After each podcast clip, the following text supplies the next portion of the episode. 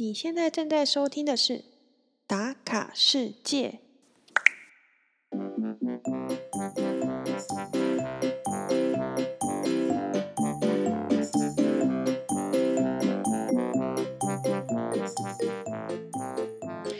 这一集是个人特别单元，由小月我延续上集的保加利亚来打卡世界。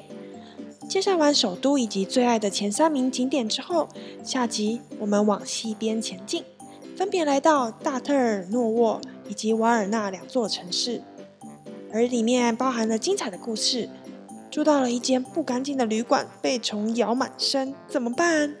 还有遇到了两位在战地工作的姐姐，超级酷的。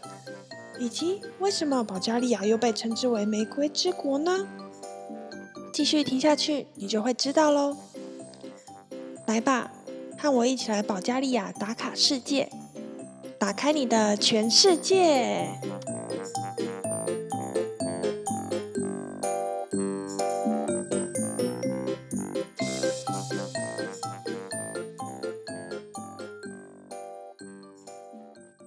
好的，我们要延续上一集的保加利亚，继续介绍其他景点。对了，你有没有发现啊？我的声音变得比较干净一点，因为呢，打卡世界购入器材喽。为了让收听的品质更好，所以呢，我们就买了一个麦克风。今天是我第一天使用麦克风哦，我自己觉得效果还不错啦。所以没错，我们心意已决，头已经洗下去了。就要勇敢做，用力做，好好做，打卡世界会越来越精彩。当然，我们光自己想是没有用的，啊所以我们很希望说，正在收听的你有什么想法，可以写信告诉我们。我们的 email 是 pinmap 点 co at gmail.com，p i n m a p 点 c o at gmail.com，。你可以写信来告诉我们说。哎，你有没有特别想听哪些欧洲的城市介绍啊，或者是一些旅行的小故事？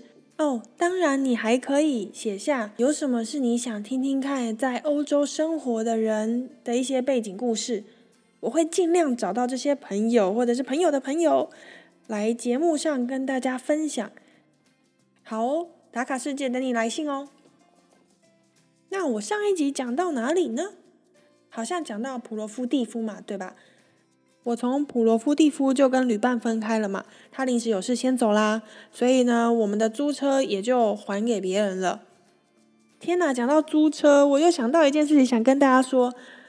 那时候我们租车啊，当然就是到了景点之后都要找停车位嘛，特别是那些大城市啊，你要找停车位，你当然要付停车费喽。我们当时其实就有点懵，不知道说要怎么去付这个停车费。然后我们就看到有停车格，就给他停进去。之后，我们就下车去问路人说：“哎，我们要怎么去缴这个停车费啊？”因为我们的想象都是说，在路边会有这种停车收费的机器嘛，我们就去里面投硬币啊，或者是去拉票子啊，然后买下来放到车里面之类的。哎，结果不是哎，在保加利亚，居然在每一个街道，应该就是每两三条啦。就会有一个负责收停车费的人，拿着板凳坐在街道上，所以当地人都知道，他们穿这个黄色啊或蓝色的背心，他们就是来收停车费的。而且他们不是主动收哦，是每一个停好车的人都要走向他们，跟他们说我们的车号是几号，我们预计大概会停多久，然后他就会算一下，好，这样是多少钱，你就付钱给他。我当时看到，我就是有一点傻眼，因为我其实没有想到说这种可以自动化的方式，这么需要有人力来这样子，每三条街就做一个人在那边等着人家来停车收费耶？还是说台湾早期其实也经历过这样子的过程啊？嗯，总之啊，如果你有机会在保加利亚租车的话，停车的时候别忘了注意看看路边有没有穿着背心的人。记得过去跟他们缴交你的停车费。好，那再来，我就是一个人的旅行嘛。其实我当时有一点点紧张，因为呢，在保加利亚，其实我等于是全文盲，就他们的字我完全看不懂。它的文字呢，跟俄罗斯一样，是来自斯拉夫语系。明明有一些字母啊，看起来就像 A、B、C 一样，但是发音完全不像英文。加上我不是说我在保加利亚就是一趟完全非常随意的旅行，所以我后来的住宿我都还没有定诶。至于怎么决定下一站要去哪里，通常我都是在青年旅馆或者是问民宿主人说，诶，还有哪一个附近的大城市或者是值得去的景点，请他们推荐。我就会在上网查一查，哦，那个地方有什么特色，顺便把隔一天的住宿一起定下来。那其实我最担心的就是这个语言的部分哦，因为租来的车已经还了嘛，所以我接下来就要搭大众运输。那为了以防卖票的人不懂英文，我都会把当地的字母先写下来，到时候卖票直接秀给他看，我要去这个城市。那我从普罗夫蒂夫呢要去的下一个城市叫做大特尔诺沃。我还记得我那时候从普罗夫蒂夫的住宿点要前往巴士站，民宿主人还很好心的跟我说：“哦，我要搭哪一号公车前往这个巴士站，一站就到了。”他还很担心我会迷路，他指点的很好，我其实后来没有迷路，很快就找到公车站牌。但是我比较担心的是，我要去哪里买公车票？然后我就问他，那民宿主人说：“呃，不用担心啦，你上车买就可以了。”听他这么一说，我也就放心了，因为我猜测他应该就像在德国的公车一样，他在公车里面都会放那种机器啊，可以让人家按直接买票。然后我顺利找到公车站牌的时候，我有看到一台售票机，就是自动的那种投币式的，但是因为民宿主人就是叮咛我说一定要在车上买票，不要在机器上买。我就想说，好吧，相信他好了。那等公车来之后啊，我就背着我的背包直接跳上公车。上了公车之后呢，其实我找不到卖票的机器，但是我有找到位置，我就坐了下来，想说，好吧，看着办。如果逃票被抓到，我就请那个查票员打电话给我的民宿主人，跟他说是他告诉我这么做的。就是我心里已经想了各种那个画面。后来等车发动之后啊，司机旁就有一个。中年的妇女站了起来，她身上穿了一件背心，她就开始走到各个乘客旁边，然后收钱撕票给对方。哦，我这时候才看懂，原来啊，每一台公车上除了司机以外，还有一个车长小姐，所以我们的买票就是跟这个车长小姐买喽。她就会问你说到哪里，看是一段票还是两段票，然后你就给她一些钱，她就会私下收据给你。那我从市区搭到巴士站呢，那一段公车票差不多是台币二十元左右。而且你知道吗？我下车之后啊，就去那个公车站牌的售票机器按了一下，我才发现，哇塞，机器上。居然卖的比公车上还要贵十元，这跟很多欧洲国家都反其道而行诶。很多欧洲的城市啊，他们都提倡大家要在机器先买好票，不要上车再跟司机买，浪费时间。所以在那些欧洲城市上车跟司机购买票的时候啊，都会贵上一点点。反而是在保加利亚的普罗夫蒂夫这个公车上，却是跟人家相反，所以我觉得蛮有趣的。嗯，那买票过程啊，搭车啊，一切都很顺利。咻，我们就直接时空飞移到大特尔诺沃这个城市吧。这个城市呢，它位于保加利亚的中北部，它曾经是保加利亚第二帝国的首都哦。这个城市是由两个英文字所组成的，Veliko Tarnovo。前面这个 Veliko 它有伟大的意思。因为它的历史悠久，加上它曾经是保加利亚第二帝国的首都，所以呢，他们就用这个 Veliko 代表尊敬的意思。在这里的地形啊，非常的特别，通常会被古代选为军事要塞的首都啊，都是因为它可以居高临下，便于观察有没有敌方突然行动。所以在这个大特尔诺沃，地形是它一个非常大的优势，它的城镇被。山谷环绕，还有两条小河贯穿全城。整个城市的房子啊，都是依这个山势而建筑。大部分的路啊都是斜坡，很少有平路啊。至少我巴士站到的时候啊，要前往民宿的地方，一路上都是上坡路。所以如果你是拖着行李箱来，要有心理准备啊。那在这个城市呢，最有名的景点呢，就是一个城堡要塞，中文翻译为沙皇城堡。这个沙皇城堡啊，建于十二世纪，里面的建筑物啊，虽然已经被当时的军队所摧毁，但是还是有部分城墙是保存完善的。这个地方啊，每年都是吸引数十万的游客前来参访。如果你上网搜寻这个城堡要塞啊，最有名的一张照片，应该就是它的入口有一张石狮子。在石狮子后面呢，你就可以望到一个山丘，山丘上就是这个城堡要塞，然后上面还有一座教堂。当时呢，我到这个要塞参观的时候啊，我有遇到一家人，他们也是来自助旅行，而且他们在聊天的时候都用台语哦，我就觉得非常亲切。居然也有台湾人正在保加利亚跟我在这个小镇上一起旅行呢。那顺着这个要塞的道路慢慢走到山丘上，就会看到我刚刚说的那个教堂。教堂的外观其实没有什么特别的，就像一般的教堂一样。但是啊，它里面的壁画彩绘跟一般的教堂非常不一样，没有那种亮丽的颜色，反而我记得我进去的感觉就是有一种暗黑系列的样子。彩绘的方式，它其实是用现代派风格画，描绘了当时保加利亚在中世纪的历史上重要的时刻。而且我记得它没有一般的那种彩绘玻璃，所以光都不大能透进来。进去确实有一种肃然起敬的感觉。那假设你运气好的话，你在晚上啊可以看到这个沙皇城堡的灯光秀。网络有人介绍说，其实可以买票入场，去近距离的感受一下夜晚的沙皇城堡。逛完城堡之后啊，其实要逛这个大特尔诺沃的市区，也不用花太多时间，因为它城镇小小的。反而在大约三到四公里的附近，有另一个非常有名的景点。这个景点其实就是要去看一个非常古老的教堂。这个教堂跟这个村庄的名字是一样的，就是。Arbanasi 教堂的名称呢，我们翻译为圣大天使米歇尔和加百列教堂，是不是很长？没关系，我们等下就称它为教堂。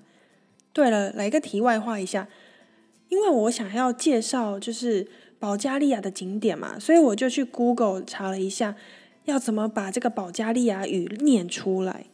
没有想到 Google 翻译不接受保加利亚语的发音。所以我刚刚加上上一集念的一些地名啊，都是用英文发音去念的。千万不要把我的音频拿去给保加利亚人听，说你听听看这个在哪里？我觉得他们应该不知道我在说什么。嗯，那我因为在这个大特尔诺沃城市待了两天，所以我其中有一天就安排了我要去这个 Arbanasi 的小镇上看看。那我依然就是秉持着这种背包客的精神。我 Google 了一下，就是它的距离就三公里嘛，顶多就四公里，我就决定自己用双脚走到这个村庄，因为沿路的风景非常的漂亮，我就觉得我可以边走边看啊，然后停下来休息拍拍照啊，就想得很很美好这样子。没有想到八月的天气不是开玩笑的，真的非常热，而且在这个山城啊。你的地形就是高低起伏，我感觉我就是来这边训练自己的铁人三项。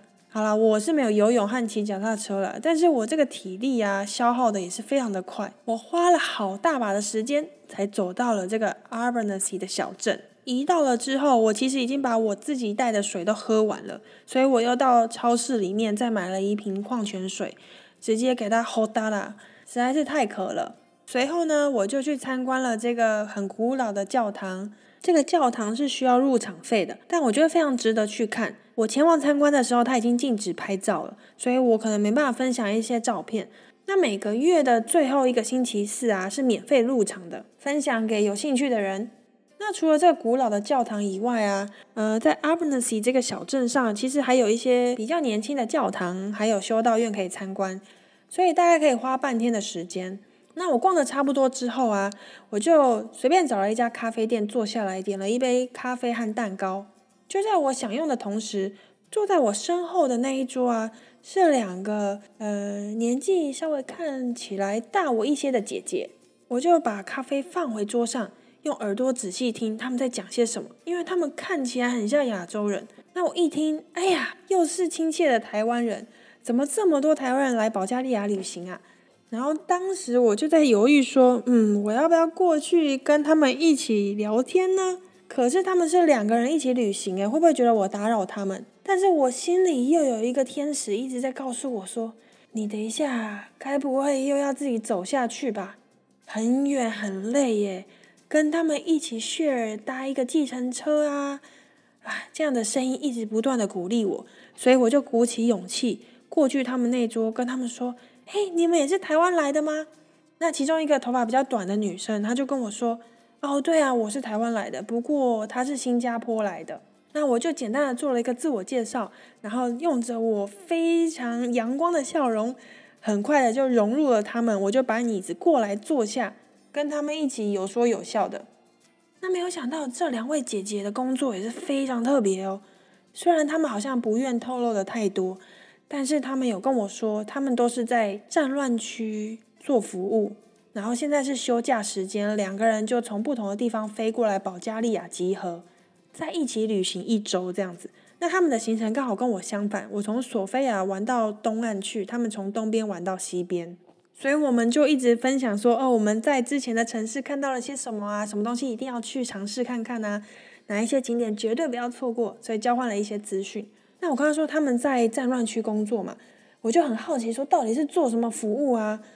还有是什么工作才可以到这些战乱区，就是说比较危险的地方去工作啊？我觉得非常刺激，所以我就一直追问。然后那个新加坡的姐姐就有透露说。他们其实就是在做那个福音的传递，所以就是宗教相关的工作啦。那就是到这些我们觉得会比较危险的地方，让大家知道信仰的重要。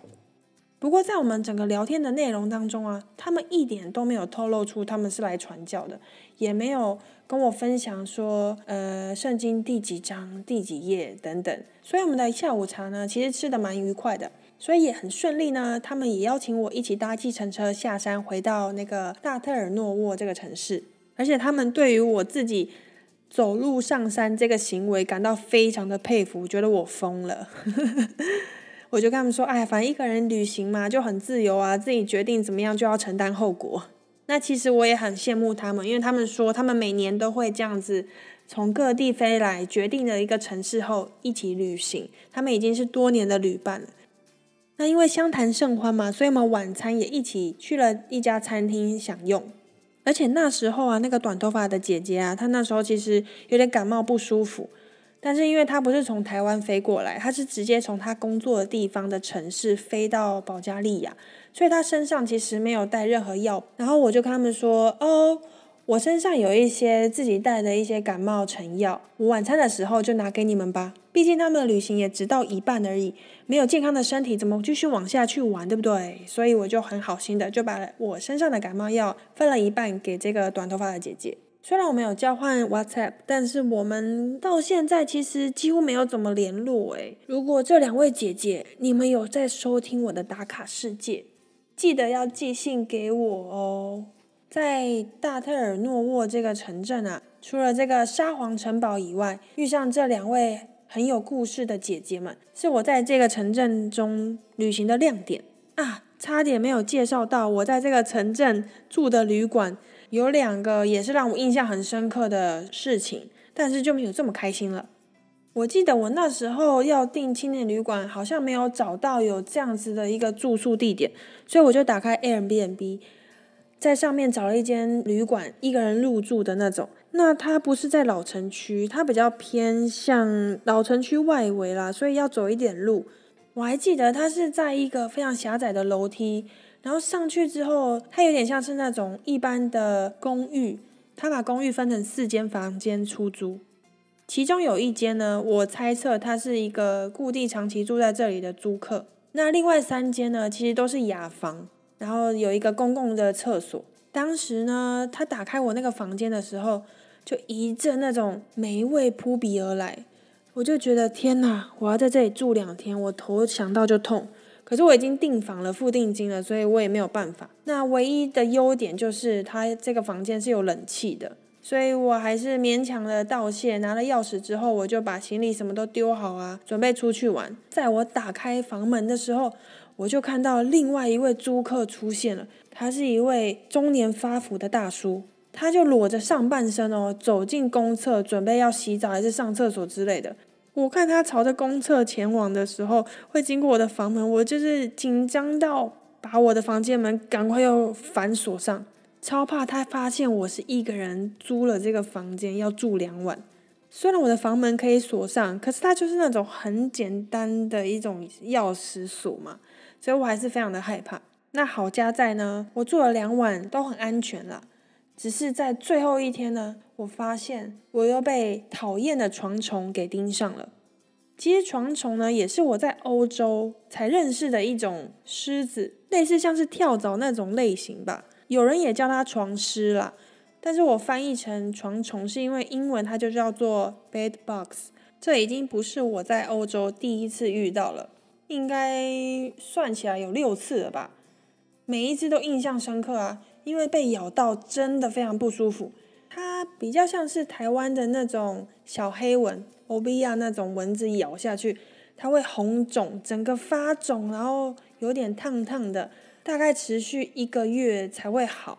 但这个月的最后啊，它就是会有一些小水，最后被咬的那边会有一个小水泡，然后会结痂，所以被咬到都是非常不舒服的。我其实非常害怕这个床虫。那怎么样的情况会有这种床虫呢？通常都是你住到比较不干净的旅馆，或者是你上一个房客他身上不是很干净，他就会把这个虫一起吸带过来。那想当然了呢，我一开始对这间旅馆就没有那么大的信心。被咬也是正常啦，而通常呢，这个床虫的活动时间啊，他们很聪明，他们都会趁你在睡觉的时候，再慢慢从床的缝隙里面爬出来，爬到你的四肢、手臂跟大腿、小腿都是它最爱咬的位置。你看没骗你吧？我经验超多的，我都知道他们要咬哪里。那既然知道这么多，继续跟你们讲，如果被咬到了怎么办呢？被咬到呢，你就到附近的药房去跟他说。哦，我被这个床虫咬到了，我要擦什么药？通常他们都会开一个软膏给你们，这个透明软膏。大部分的药局的人都知道这个床虫啦，所以你跟他讲，他都会给你开一样的药，擦上去呢，它其实不会让你赶快好，它只是会稍微的止痒，因为它有点凉凉的，它就让你避免去抓它了。我记得我第一次被床虫咬，其实是在我背包客之后最后的三个月的旅行。诶，那一次旅行我是在匈牙利的嗯青年旅馆。我一睡起来就觉得全身怎么发痒，然后就开始发现就是这边肿一块，那边肿一块。随后我就赶紧往我的床上去找，还真的被我找到这个床虫。床虫的体积很小，大概就是果蝇的在一倍大吧。反正我抓到之后啊，我就把它拿去给那个青年旅馆的老板看，我就说：“你看，你的床有这些东西诶。”然后再给他看看我身上被他咬过的痕迹。只见当时青年旅馆的 host 他脸色发青，连忙跟我道歉。他说：“不好意思，不好意思，你住的这间上一晚真的来了几个我很……”不喜欢的一些背包客，一定是他们带来的虫啊！真的，我们这个旅馆真的非常优秀，非常干净，每天都打扫，从来没有发生过这件事情。然后就一直跟我解释哦，然后他最后还补上说：“拜托拜托，不要给我负评，因为当时我是在 Booking.com 上面订的，所以他就很怕我在上面给他不好的评价。那他可能也有意识到我真的被咬得很严重吧。”他最后就跟我说：“呃，你住两晚的价钱我都不跟你收，真的很抱歉。然后你下次如果要再来匈牙利旅行的时候，你可以写信给我过来住我们青年旅馆，我再算你免费，再给你一次免费的机会。”然后我就心里想：“拜托，我都睡到有阴影了，好不好？我谁要再来这边住啊？”总之，第一次真的非常惨烈，因为那时候我可能也还没有抗体吧，所以真的肿了很久，很夸张。后来几次被咬的地点，我其实都记得非常清楚，所以我刚刚说六次是真的千真万确，因为真的每一次咬都非常惨痛，也有可能床虫很喜欢我这个体质吧。没想到我花了五分钟介绍床虫这个东西。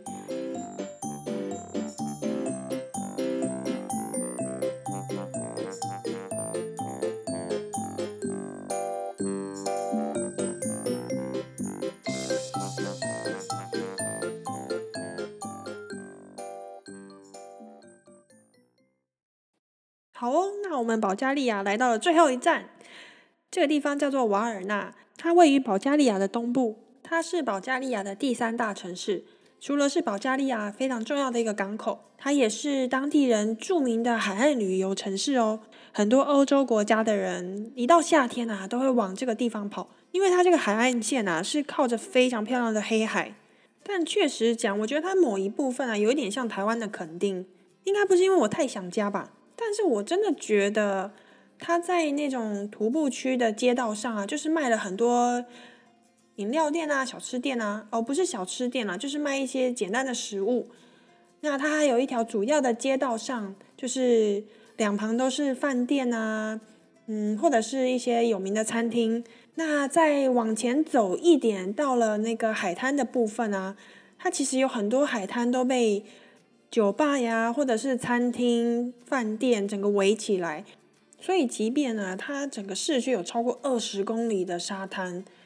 但是大部分都是私人沙滩，然后在沙滩的那个范围内啊，这些私人的饭店或是餐厅，他们都会放一些海滩椅啊。如果有在店内消费啊，你就可以到他们这个私人沙滩的领域去玩水。累的话，就可以回到这个沙滩椅的座位区坐着，然后跟服务生点一杯调酒。哇，其实还是蛮惬意的。当然，你还是有一些免费的空间可以玩耍啦。往前走一点，其实你还是可以到比较公共的区域去玩水，跟黑海近距离的接触。那既然讲到黑海这个名字啊，其实可以稍微介绍一下，这个黑海名称啊，其实源自于古希腊的航海家，因为当时啊，他们认为这个黑海海水的颜色啊，比他们自己的地中海海水来得更黑，所以他们就把它取名为黑海这个名字。那黑海的深度呢，其实超过一百五十米。它的水域啊，其实充满了硫磺氢，因此在水底下，其实除了硫细菌以外，好像没有其他的生物，所以它颜色才会看起来这么深。那黑海其实是一个内海哦。嗯，这时候又要来上一个地理课。哎，打卡世界是不是很丰富啊？一会儿上英文课，然后现在又在上地理课。但是我的地理啊，其实在求学阶段的时候没有那么好。因为我真的蛮不喜欢背东背西的，那我现在其实有点后悔，因为我在旅行的时候啊，对这些地区或者是国家，我对他们的历史和地理真的懂得非常少。旅行的时候就会觉得很可惜啊。可是当我真的很想要去了解当地的一些历史文化，我就会上网去查资料。那这种求知欲啊，以及我已经身在当地的时候，那种学习能力，我觉得比在学的时候来的强烈许多。而且吸收的也特别好诶，就拿各个国家的首都来说好了，我去过的国家啊，他们的首都我都记得。但是我记得我当学生的时候啊，要背这些国家和首都的名称，真的也是花了我不少时间。而且那时候我们学地理和历史的时候啊，几乎都是这种选择题啊、是非题，还有填空题。比如说，题目就会问你，哎，这个战争是在哪一年发生的？然后你就要把西元几年全部写下来。那你错其中一个字就全错了嘛，对不对？那我就跟我国外的朋友分享说，哎，我们以前学历史地理就这样学。当然，他们也跟我分享说，他们以前是怎么学习这些科目的。我记得比较深刻的，应该就是说，他们都是那种开放性的问答。而且他们的题目通常都是说：假设你是当时带队去打仗的这个将军或国王，这场战役输了，你觉得你会对军队做出什么样的修正？又或者是在这次的战争失败当中，你学习到了什么？然后他们就会针对这样子的一些历史事件，分小组下去讨论。我想这就是培养独立思考能力的一种方法吧。毕竟，像我们那时候学的这些选择题啊、是非题，到现在这些年份啊、国家呀、气候类型啊、地形的种类，我也都是全部还给老师了。所以我今天要介绍的这个黑海啊，我也是上网先把一些资料吸收之后，再跟大家分享。那说到要介绍地理啊，其实要问小企鹅最清楚了哦。大家如果不知道小企鹅是谁呢，可以去听。呃，第一集和第二集冰岛的上下集，你们就会知道小企鹅是谁喽。那因为小企鹅啊，他以前主修的就是地理，所以当时我跟他旅行的时候啊，他会跟我分享一些地理的小常识，是不是一个很好的旅伴啊？如果说你在旅行的时候啊，有一个会历史地理的朋友，哇，那旅行起来收获会非常的多哦。那在什么样的情况下呢？这样的海域会被认定为内海呢？就是当这个海域啊，它四周被大陆啊、半岛或者是岛屿、群岛等等包围，那你听起来是不是觉得很奇怪？那这不就是一片湖了吗？我当时看到，其实我也是这样想的。那他当然还有一个注明喽，他说，呃，如果这个海域啊，它有狭窄的水道，跟外面的海洋有相通的话，那它就会判定为内海。我也可以很确定，这个黑海它的海水啊是咸的，因为我有下去玩了一下水哦，那个水就是确实像海水一样咸。而这个黑海啊，除了它的西侧啊，就是跟这个保加利亚紧邻之外，它被包围的国家很多哦，像是有罗马尼亚、土耳其、乌克兰等等。那除了黑海呢，还有哪些海也是内海呢？像是比较有名的是地中海、波罗的海、加勒比海。其中最大的内海呢，就是加勒比海。加勒比海它的位置啊，在大西洋的西部，是在北美洲和南美洲之间的一个海域。你知道吗？有时候啊，你在旅行的时候，真正到了这些历史地理课本上教过的一些名词、自然景观或者是地名，你就会觉得很熟悉，进而去涉略它的一些资讯，然后你就会印象非常的深刻。我在想，如果常常旅行的人，或者是当过背包客的人，回去再写这些考卷，说不定，嗯，会考得比以前还要好。至少我自己是这么觉得啦。不过这也不重要啦，分数它其实代表不了什么。真正吸收了这些知识和常识，那它就会永远是你的。所以回到我最一开始说的，人家说旅行就像是一本书一样，嗯，它真的有它的道理存在哦。那在瓦尔纳是我的最后一站，我在那边待了两天两晚，因为我隔天是一大早的飞机，大概是五点钟吧，所以其实我最后一天是睡机场，然后飞回去到原本的城市就直接去上班。毕竟假期是这么的宝贵，我怎么可能再多请一天假？不过睡机场真的还是蛮疲倦的，我应该目前只睡过三个机场，那这个瓦尔纳机场啊就是其中一个。那在瓦尔纳呢，除了就是跟大家一样。换上泳装去海边玩水之外，还有一件事情一定要在这边做，因为如果回到德国啊，就比较少会享用到。有猜到是什么吗？嗯，没错，就是要吃海鲜。但是很奇怪哦，我发现在欧洲啊，嗯，意大利好像除外，大部分的东欧国家，他们在料理这些海鲜的时候，都很喜欢用油炸的方式。很少会吃到这种新鲜现捞，或者是像生鱼片的这种感觉的料理，所以呢，我就上网查了一下海滩那一侧啊，哪一家的海鲜料理最有名？哦，通常我是怎么到当地去找这些美食的餐厅？可以跟大家说一下。我觉得有几种方法哦。第一个当然就是你假设是住到有 host 的旅馆，或是沙发冲浪，你都可以请这些。当地人跟你推荐哪一些餐厅是可以当做当地的特色料理？那再来呢？我有时候会打开猫头鹰，就是 Trip Advisor，它上面的排名其实超过四颗星啊，我觉得都还是蛮有可信度的。那有时候我会搭配跟 Google 一起使用。Google 它不是也可以查一些关键字，比如说餐厅的种类，你要吃海鲜餐厅，你就打 Seafood Restaurant，你就可以看到它会列出所有的名单给你，你就针对这些名单去看，呃，它有价钱的排行以及评价呀、照片啊，我都会去全部浏览一番，再选出自己当时觉得哎还不错的餐厅去试试看。所以我在瓦尔纳的这个海鲜餐厅，我也是从 Google 上面这边去查出来的。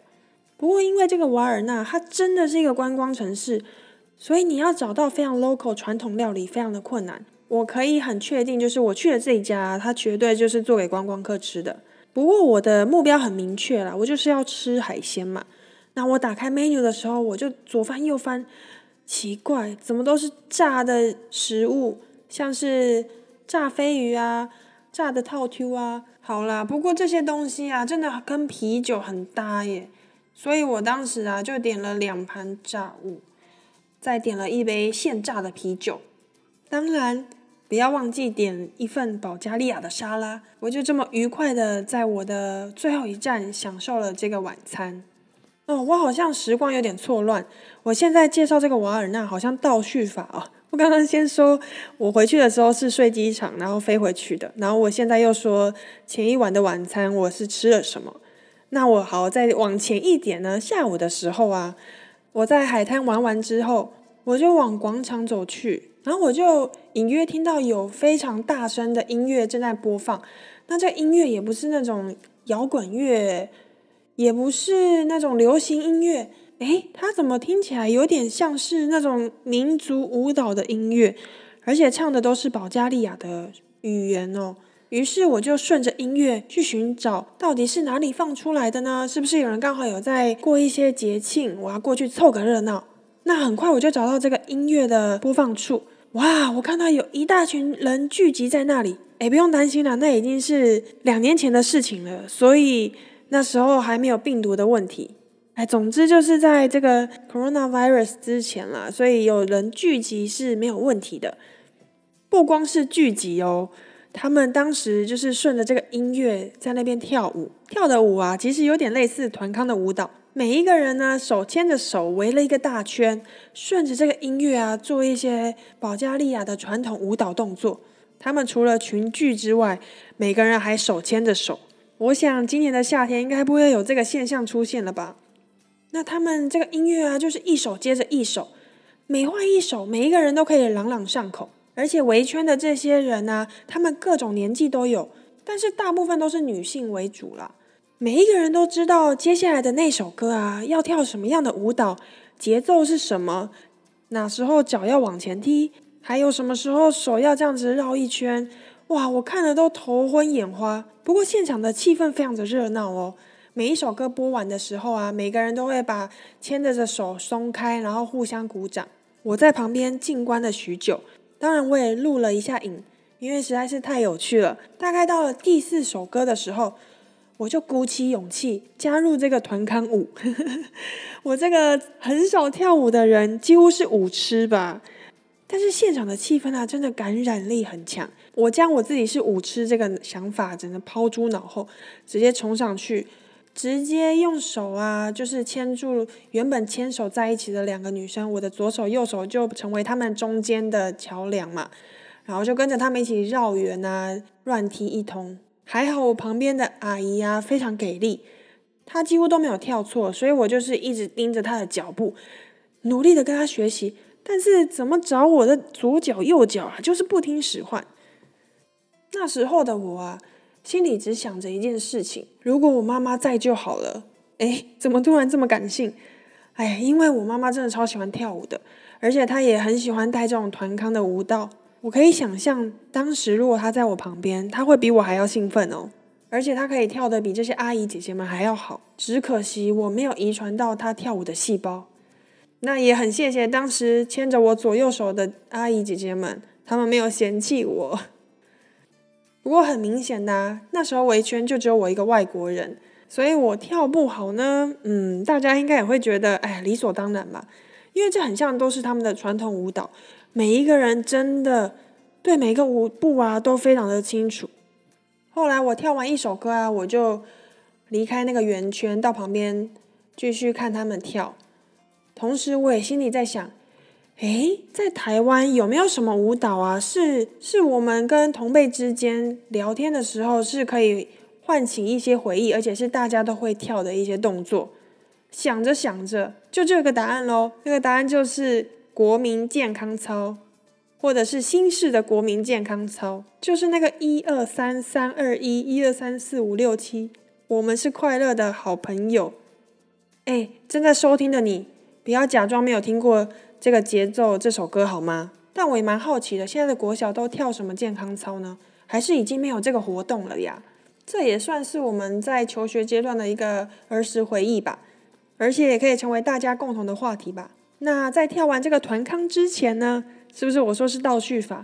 没关系，就是最后一件事情了。在这个团康舞之前呢，我有去买一杯咖啡。诶，这个咖啡呢，这次不是在当地的那种咖啡店买的。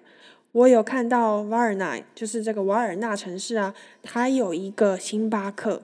那我通常到每一个国家呢，我都会到星巴克里面。诶，我不是收集这个马克杯哦，我是到星巴克里面，就是看这个马克杯的样子长怎么样。每个国家都有自己的设计啊，我就会很好奇，他们觉得这个国家的代表是什么？那我记得保加利亚的马克杯，它上面在旧款的那个图案上是红色的，然后上面是玫瑰花。哦，最后可以跟大家讲一下为什么是玫瑰花。那我要介绍的是这家星巴克，因为这个星巴克很特别哦。你进到店里的时候啊，它其实在右边的地板，你仔细看，大概有三块榻榻米的大小，它是用透明的玻璃做成的。诶，为什么要这样做呢？那你不是会往下看到地底下是什么？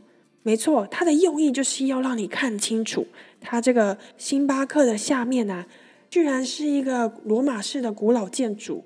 等于是他们用这个旧的地方在上面加盖了一个新的建筑，星巴克，但他们也是保存非常完善，所以他希望让大家在这个咖啡店的时候也可以感受一下以前的文物古迹。那除了这个地底下的罗马遗址有看头以外，在保加利亚的星巴克其实还有一点很值得一提哦，它的价位啊，我觉得算非常便宜诶。就拿最普通的拿铁来说好了，在台湾大杯的一杯可能要一百二十元台币，在这个瓦尔纳的时候啊，我当时买一杯拿铁，我记得台币七十有找哦。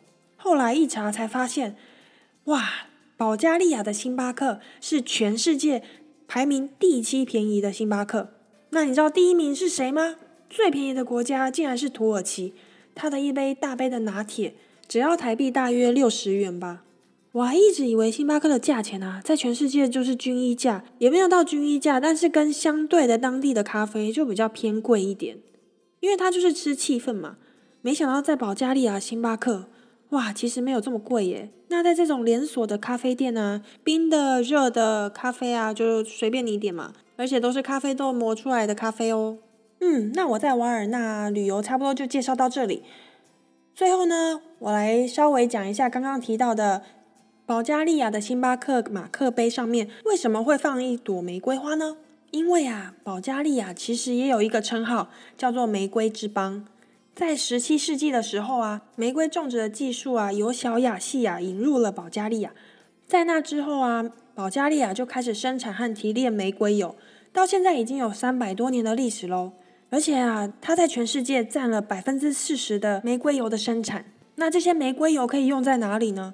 像是化妆品啊、香水啊，或者是可以做成肥皂啊，反正用途还蛮多的。当你在保加利亚旅行的时候，我想几乎卖所有那种纪念品的店啊，里面都一定会有一整排的玫瑰的各种产品，玫瑰精油啊、玫瑰香薰袋啊，还有各种玫瑰的乳液啊、洗发精啊、沐浴乳啊，各式各样的纪念品都跟玫瑰有关。这也可以成为你来保加利亚旅行的时候带回去给朋友的一个纪念品哦。然后你再把我跟你们说的这些玫瑰的故事跟他们说，这个纪念品的价值啊就更有意义了。哦，对了对了，在每年的六月的第一个星期天，都是保加利亚所定定的玫瑰节。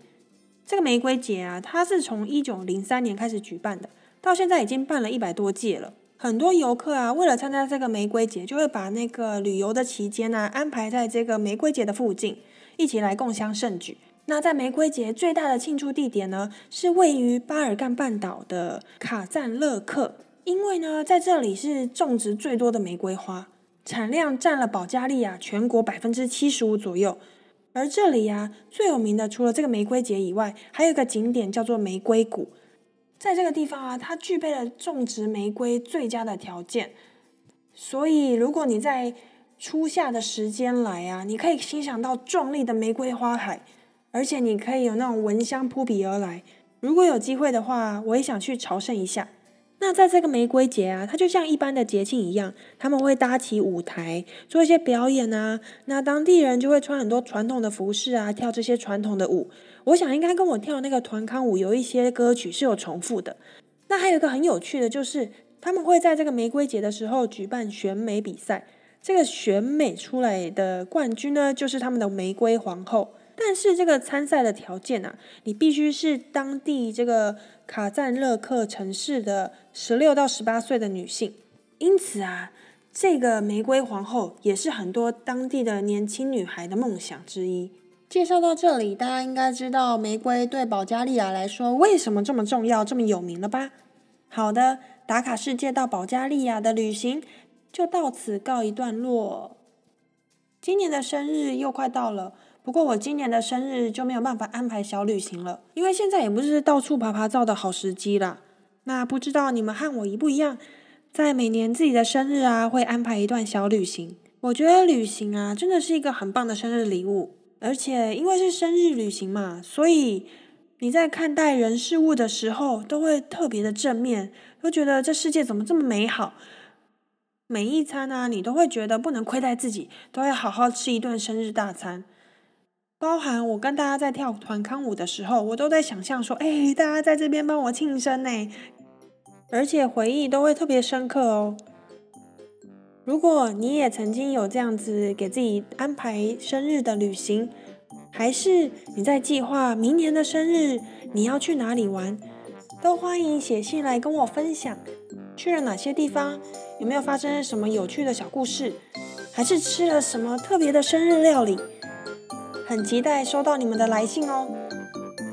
那打卡世界的保加利亚站就到此告一段落喽。别忘了，我们每周日下午三点会准时更新哦，记得准时收听。拜拜。